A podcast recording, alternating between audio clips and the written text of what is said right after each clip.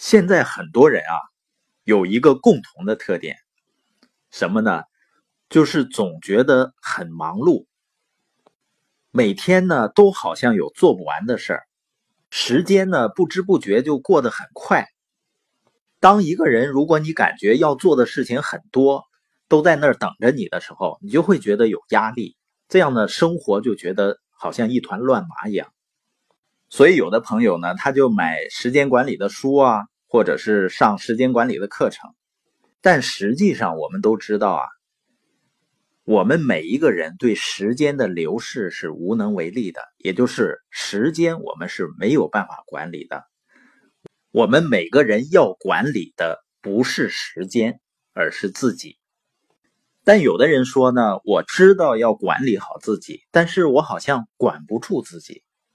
比如说，也有明确的目标了，也定出计划，也知道应该具体做什么事情去达成目标。但是呢，时间一天天的很快过去了呢。回头想想，还真没有做太多跟目标有关系的事儿。有的时候呢，甚至感觉自己的大脑好像不受自己控制一样，总是会关注一些跟目标无关的事情。科学研究发现呢，人啊是能够用自己的思想去控制自己思想的这样的动物，也就是。我们的大脑能够控制我们大脑本身，你像锤子啊，它肯定不能锤锤子本身，是吧？但为什么对于一些人来说，好像很难控制自己的想法，很难控制自己的行为？我们想一想，小孩子，越小的孩子呢，他有的时候知道某些事儿那么做是不对的，但是他偏要去做，那是因为什么呢？原因都是一样的，都跟心智的成熟程度是有关系的。那我们听播音也好，去阅读也好，然后听完播音呢，去思考，然后去分享自己的感受，然后去实践，这个过程实际上就是一个人心智成熟的过程。我们有时候会说某个人出场了，气场强大。那就意味着他的心智经过历练是成熟的。比如这几天我遇到了几个创业者，他们都在经营着自己的生意，肯定都会面临困难和挑战。但是呢，他们的心智成熟度不同，就反映出来他们面对困难和挑战时候的态度就不一样。你看，我们都生活在同一个世界哈，但是呢。又各自生活在自己的那个版本中，也就是每个人呢都是编剧，在编写着自己人生的剧本。那改变心智，让自己的心智更成熟，意味着什么呢？就意味着属于自己的那个版本的世界将会随之改变。因为一个人有了正确良好的心智呢，才有可能在人生的选择中。做出尽可能准确的判断，这样呢就能够在正确的时间，用正确的方式去做正确的事情，而且遇到挑战的时候呢，会有正确的态度，那整个生活肯定会改变的。那听播音最好的成长是什么呢？就是你要跟别人分享你感受的东西，因为教才是最好的学习方法嘛。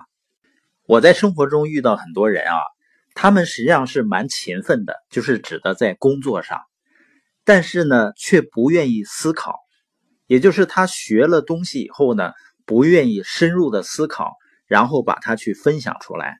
所以我称这些人呢是既勤奋又懒惰。但是只有思考并且实践，才能够真正的磨练我们的心智。因为我们要想把自己听到的东西、学到的东西分享出来，我们就必须自己想清楚，才有可能写清楚或者是讲清楚。那这个过程呢，就是锻炼我们思维的最好的方法。有这么一句话啊，就说只有学会正确的思考，才意味着一个人真正进化成了人。当然，跟着思考的一定是行动。因为不管你学到了一个道理多么有道理，它多么有用，多么有意思，它暂时还跟你一点关系都没有。